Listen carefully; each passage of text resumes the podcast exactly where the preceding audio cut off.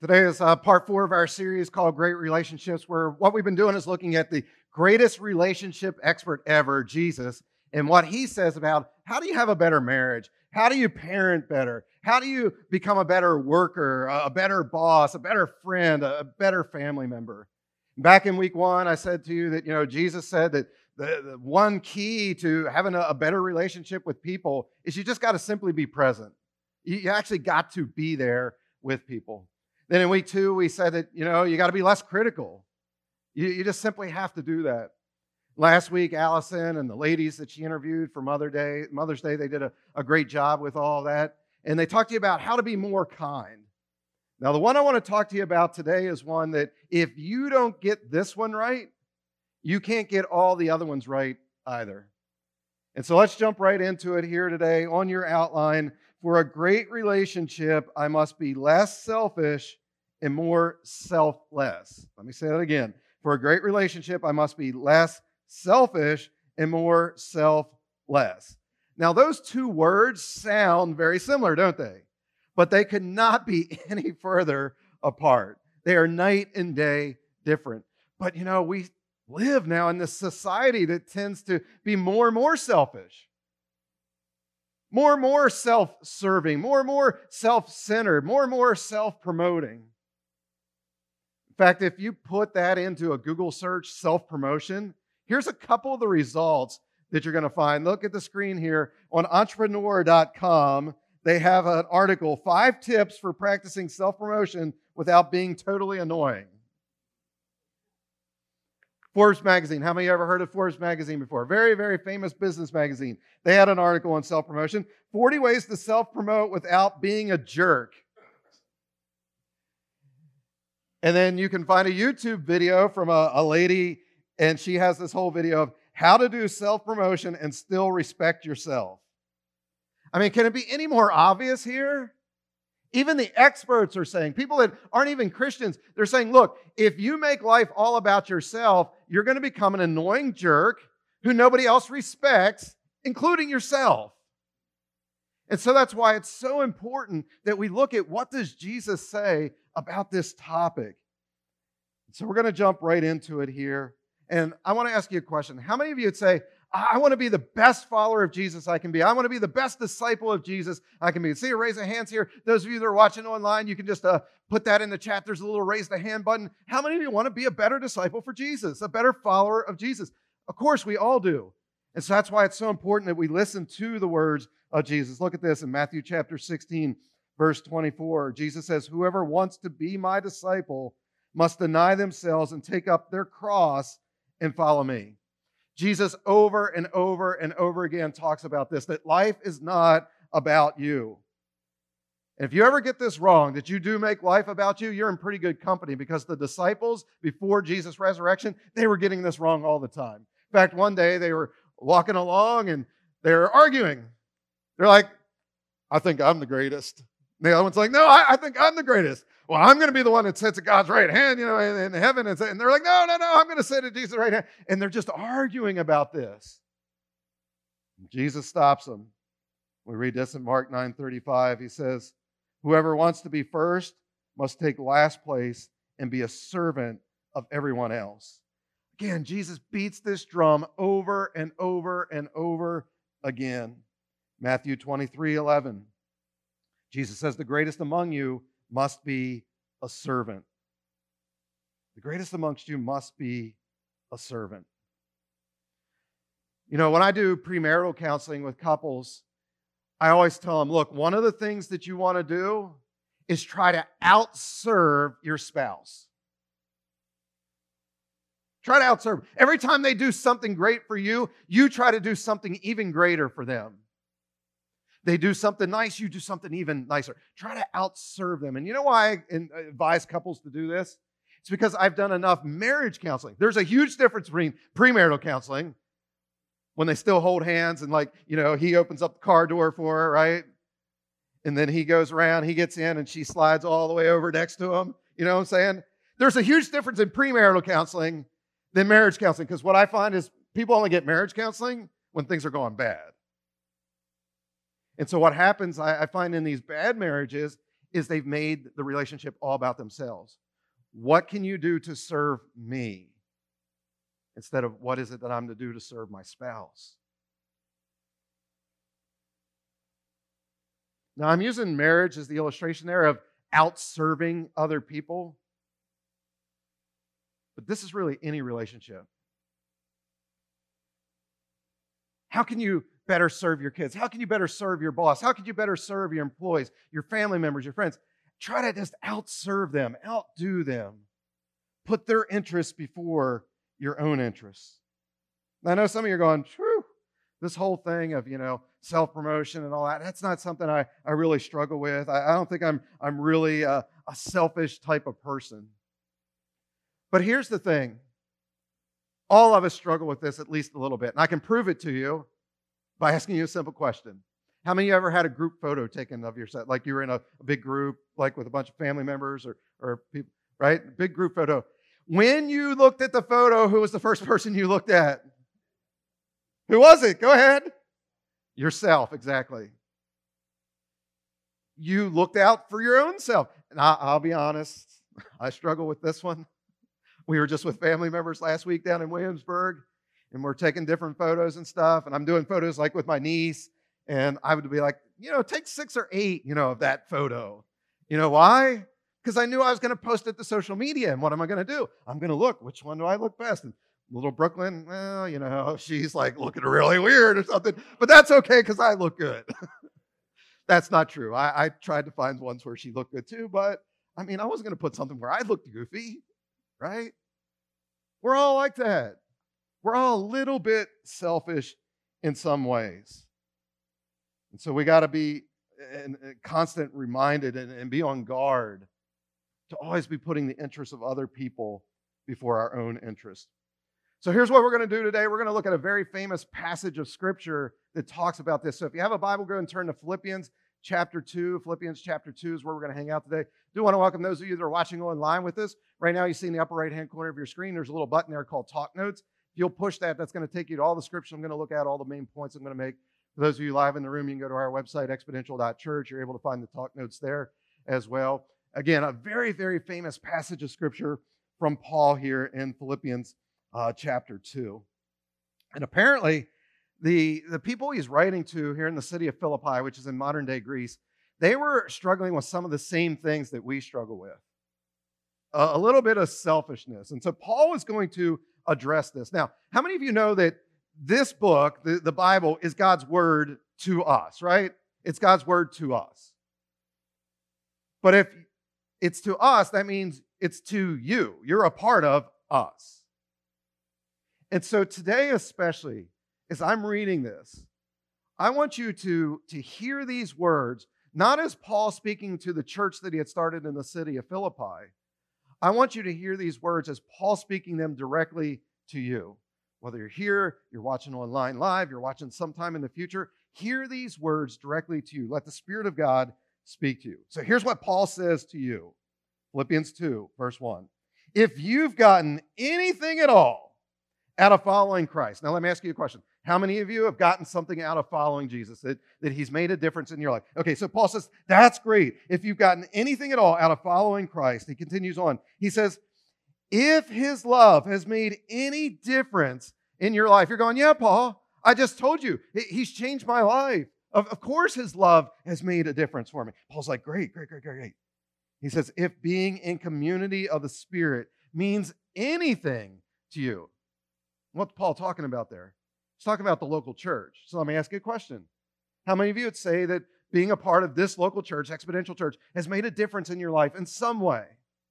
that there's been something that has happened in your life. Paul's like, that's great. Gilbert gets to keep his job for another week.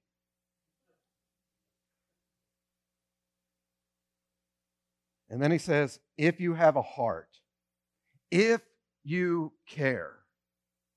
You're like, yeah, Paul, I, I care. Everything that you've talked about, I'm doing all those things. Those things are all true of me.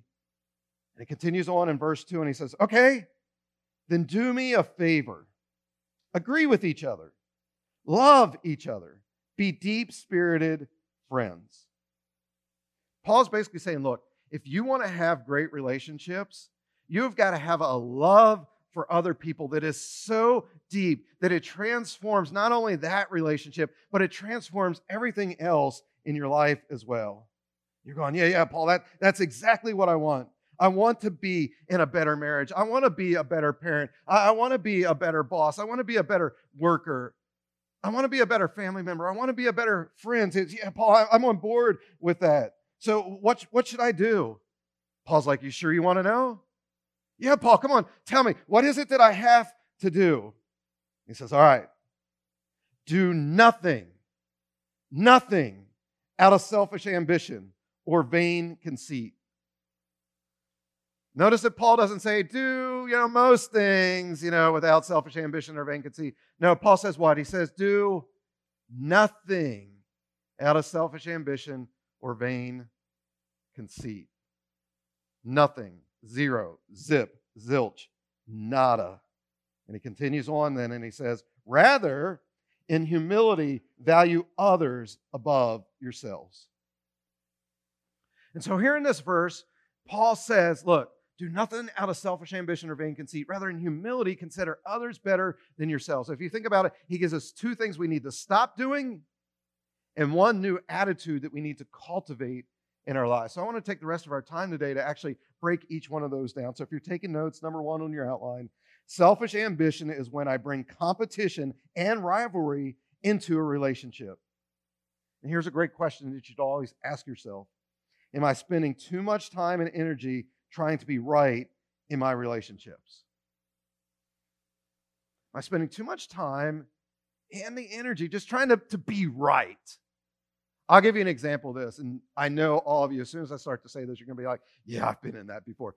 Have you ever been around a married couple before and like he starts to tell a story or she starts to tell a story, but like partways through the story, they start correcting each other? That no, that didn't happen on a Monday, that happened on a Tuesday. Uh, no, he wasn't wearing a red shirt, he was wearing a blue shirt. And you're sitting there going, who cares? And they continue on with this story and they keep correcting each other and they're in this argument. And you're like, I didn't even want to hear this story. And now it's being drug out even longer because you're adding all this extra argument into it. What are they doing there? They're caring about being right more than the relationship with their spouse. They've made it in almost a competition of who's right in this. And Paul says you can't do that. You can't bring that kind of thing into your relationships. Do nothing out of selfish ambition. He says you can't bring that competition. You can't bring that rivalry into a relationship if you want it to be a, good one, a great one. Number two, then on your outline, vain conceit literally means empty glory and is when I bring self promotion into relationships. You ever been around like a husband or a wife and they're constantly putting their spouse down? It's sarcasm, it's jokes that they're telling at their spouse's, uh, you know, uh, harm. Or have you ever been around somebody that it's constantly demeaning friends and coworkers? I mean, they, they think that they're putting themselves up on the like a pedestal that, look, I'm better than what you are. I'm above you. But the truth of the matter is, it's not an above or below thing. It's an empty thing. They are empty inside. Again, vain conceit means empty glory. They think that, oh, when I do this and put myself above, I'm glorifying myself. Paul says, no, that's a, a hollow glory. It's an empty glory. It's nothing. And it's killing your relationships. Here's the question you should always ask yourself Do I come across in my relationships as needing to be self important or seen as being a, a self promoter? Now, this one can be tricky because oftentimes we can disguise our self promotion in ways that we wouldn't even think that, oh, that's actually what I'm doing. So I'll give you an example. When, when somebody else is speaking, do you actually listen to what they're saying?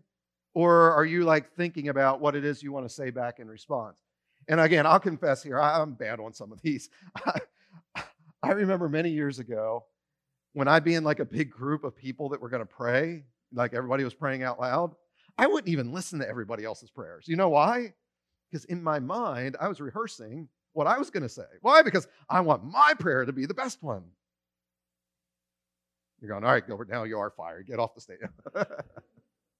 I'm just being honest with you. I'm just a person. I'm a human, right?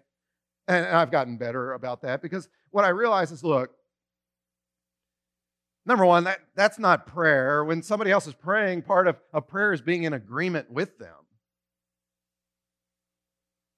That, that you're listening to what God has placed on their heart, and you're like, yeah, that's in my heart too. Yes, amen to that. But if I'm not listening to it, how can I amen something I haven't even listened to? And then the other thing I realized is look, if I'm just rehearsing a prayer and then just sort of repeating it, that's actually not prayer.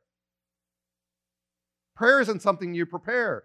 Prayer is something that in the moment, what is on your heart that God is speaking and, and, and, and you want to speak to Him of, God, here's where I'm at right now. Here, here's what I'm feeling. And so when we rehearse and practice prayer, that, that's not prayer. That's just parroting back something that you've already scripted out. So Paul says, look, you, you can't do things like that to try to make yourself look better. Do nothing out of selfish ambition or vain conceit. And by the way, in the original Greek, that, that phrase, if you look at it, it can be mean to it literally, again, in, in the Greek, in, in Paul's day and time, it can mean to try to be winning more followers to yourself. Could Paul even imagine when he wrote these words the social media that we have today? What is a lot of social media? What can I do? What can I post that's going to get me more likes, more followers, and more subscribers?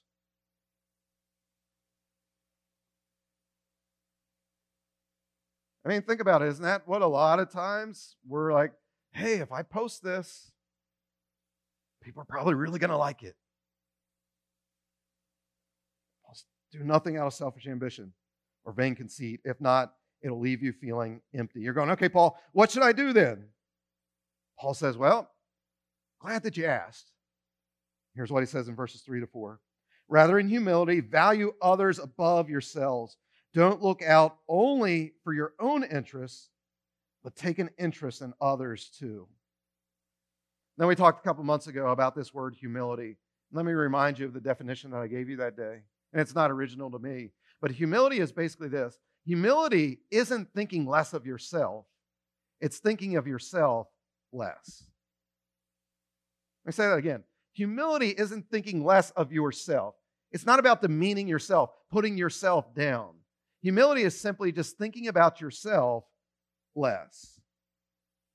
And so Paul says, don't just look out only for your own interest, but look out for the interest of others.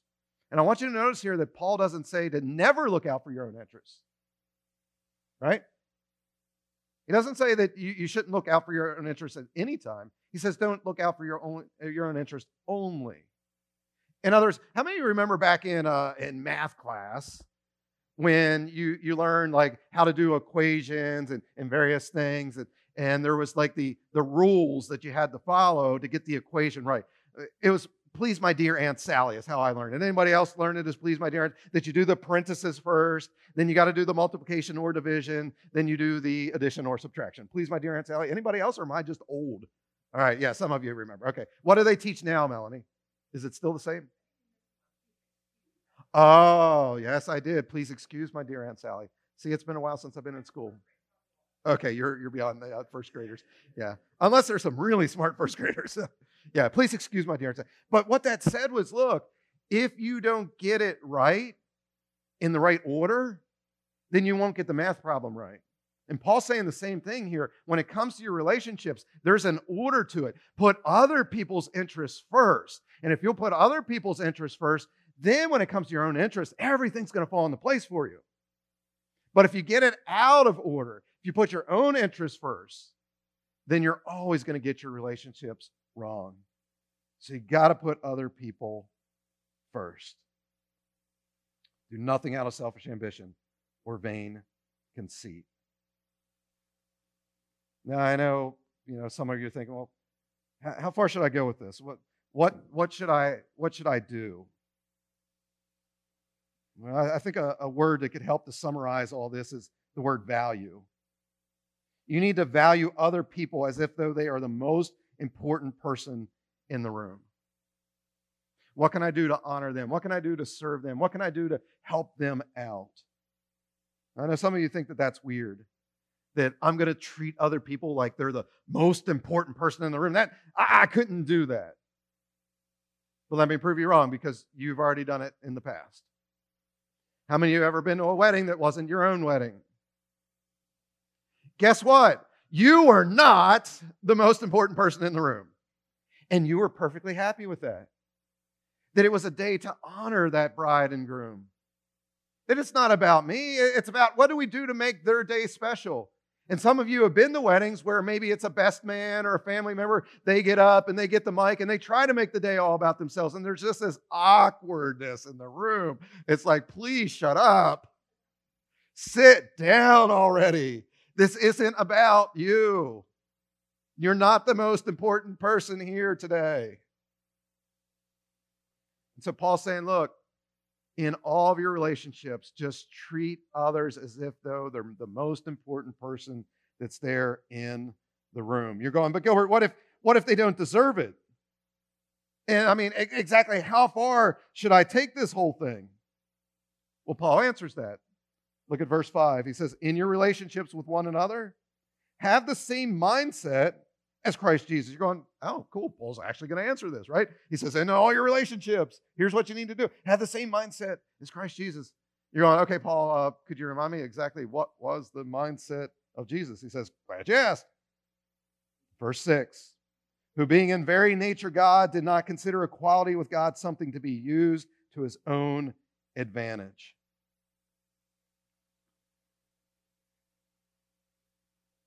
Listen to my words here. Let the Spirit of God speak to you. I hope that you'll never, ever forget this.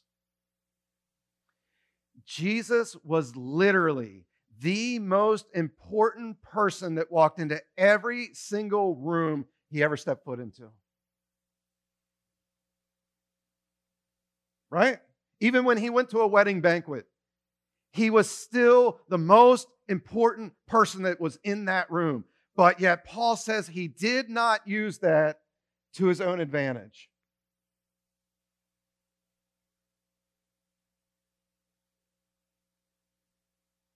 It wasn't about him. It wasn't about him being glorified. It wasn't about him like being, look at me, and self promoting. No, he didn't use it to his own advantage. Paul says in verse 7 rather, he emptied himself by giving up his divine privileges and humbled himself by becoming a servant in human form. Jesus, the true most important person in the room, humbled himself and served other people. And that's got to be our attitude as well. Guys, in your marriage, treat your spouse's interest above your own. Put her needs first. Ladies, if he wants to get intimate tonight, put his needs above your own. Bosses, put your employees' needs above your own. Employees, ask your boss, what can I do to help today? What can I do to serve you today? With your family members and friends, always be asking, What can I do to serve you? How can I help you? Bend over backwards to help them. Again, you're going, but Paul, I mean, how far should I take this? What if they don't deserve it? I mean, what length should I go to in trying to serve other people? And that's when Paul says, mic drop. Verse 8 Jesus was humble and walked the path of obedience to God, even when that meant death on a cross. Listen, Jesus will never ask you to do something that he himself was not willing to do or did do. He treated you like the most important person in the room when he went to the cross to die on behalf of your sins. Think about that if it was just you and Jesus in this room. He is clearly the most important person.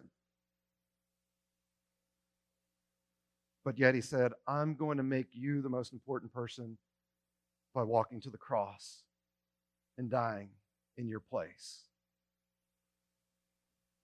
And so, if that's the model of what Jesus was willing to do for us, isn't that what we should be doing for others? Isn't what it means to be a follower of Jesus, to become like Jesus? So, we've got to treat others as if though they are the most important person in the room, even if they don't deserve it. So, one more time, here's, I, think, maybe the, the most important verse of the day and I, would encourage you to memorize it. It was back in verse 3. Paul writes, Do nothing out of selfish ambition or vain conceit.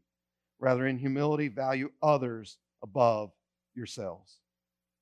Behind every single great relationship, you're going to find two people that are serving one another more than they're serving themselves.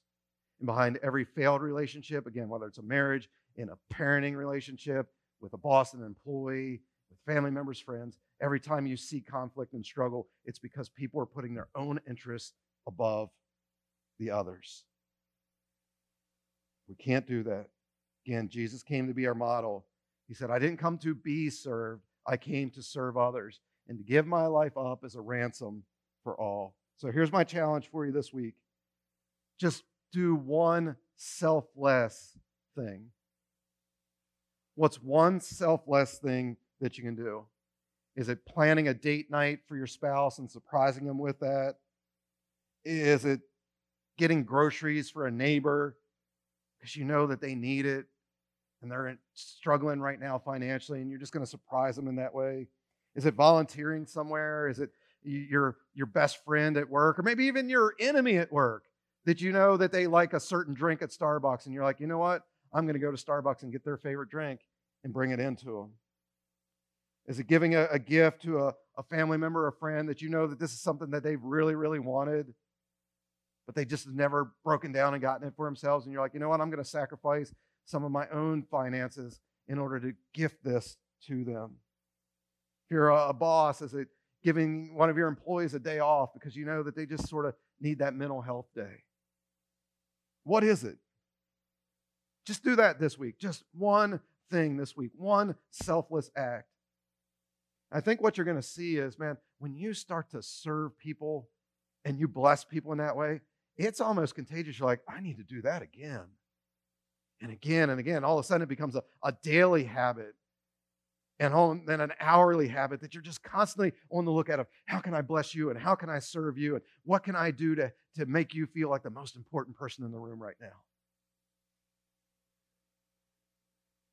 And it'll just become a, a rhythm of life. Can you imagine what would happen if all of us started to do this as exponential? The people would go, man, I, I don't know if I believe in the, the whole Jesus thing and everything, but oh my goodness, the, the people of that exponential church, wow, the way they love people, the way they serve people, the way they're always looking out for the interests of other people, there is just something different about that. And you know what? Ah, I need to check that out. I need to find out what in the world is up with these people. And our simple answer is Jesus. It's just Jesus. He treated me like the most important person in the room by dying on my behalf. And so, since He did that for me, now I'm going to do that for others.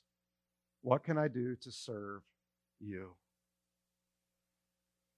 Man, that, that, that kind of thing is going to be way more attractive than us standing out on the street corner with our John 3:16 shirt on and our turn or burn sign, yelling at everybody that they're going to hell.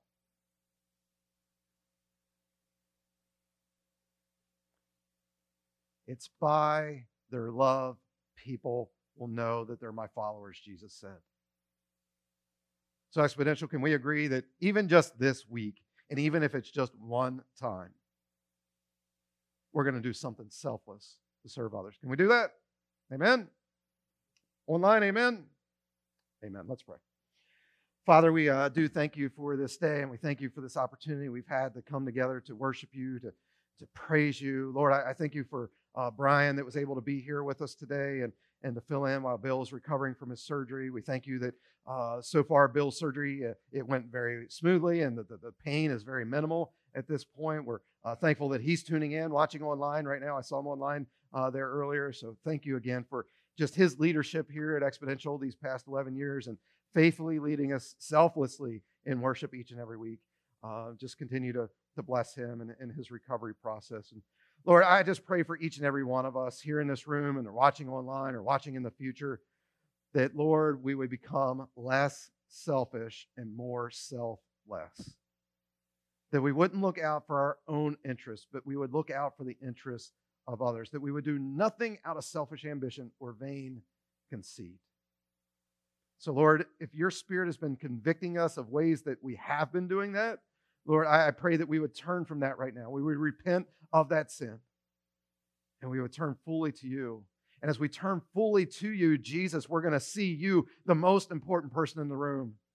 And we're going to be convicted that, oh my goodness, Jesus, you went to the cross for me, even though I didn't deserve it. And so, even though there's people in my life that they may not deserve love and grace and mercy and to be served, Jesus, since you did that for me, now I'm going to do that for others. So, Lord, again, I pray that your spirit has been just speaking to us of what can we do this week? Who is it that we can serve this week in a very, very selfless way? And Lord, I pray that that selfless act would be something that would stir the hearts and the minds of those that we're serving, that they would have a hunger for you because they see you living in us. And so, Lord, I pray that as we put on our serving towel and, and we would humble ourselves, that more and more people would come to know you and more and more people would be strengthened and encouraged in their relationship with you. So, Lord, help us to be the people that you've called us to be a humble people, a selfless people, servants of the Most High God. Jesus, again, we thank you for the ways that you served us. Now help us to do that for others. We pray all this in your precious and your holy name. Amen.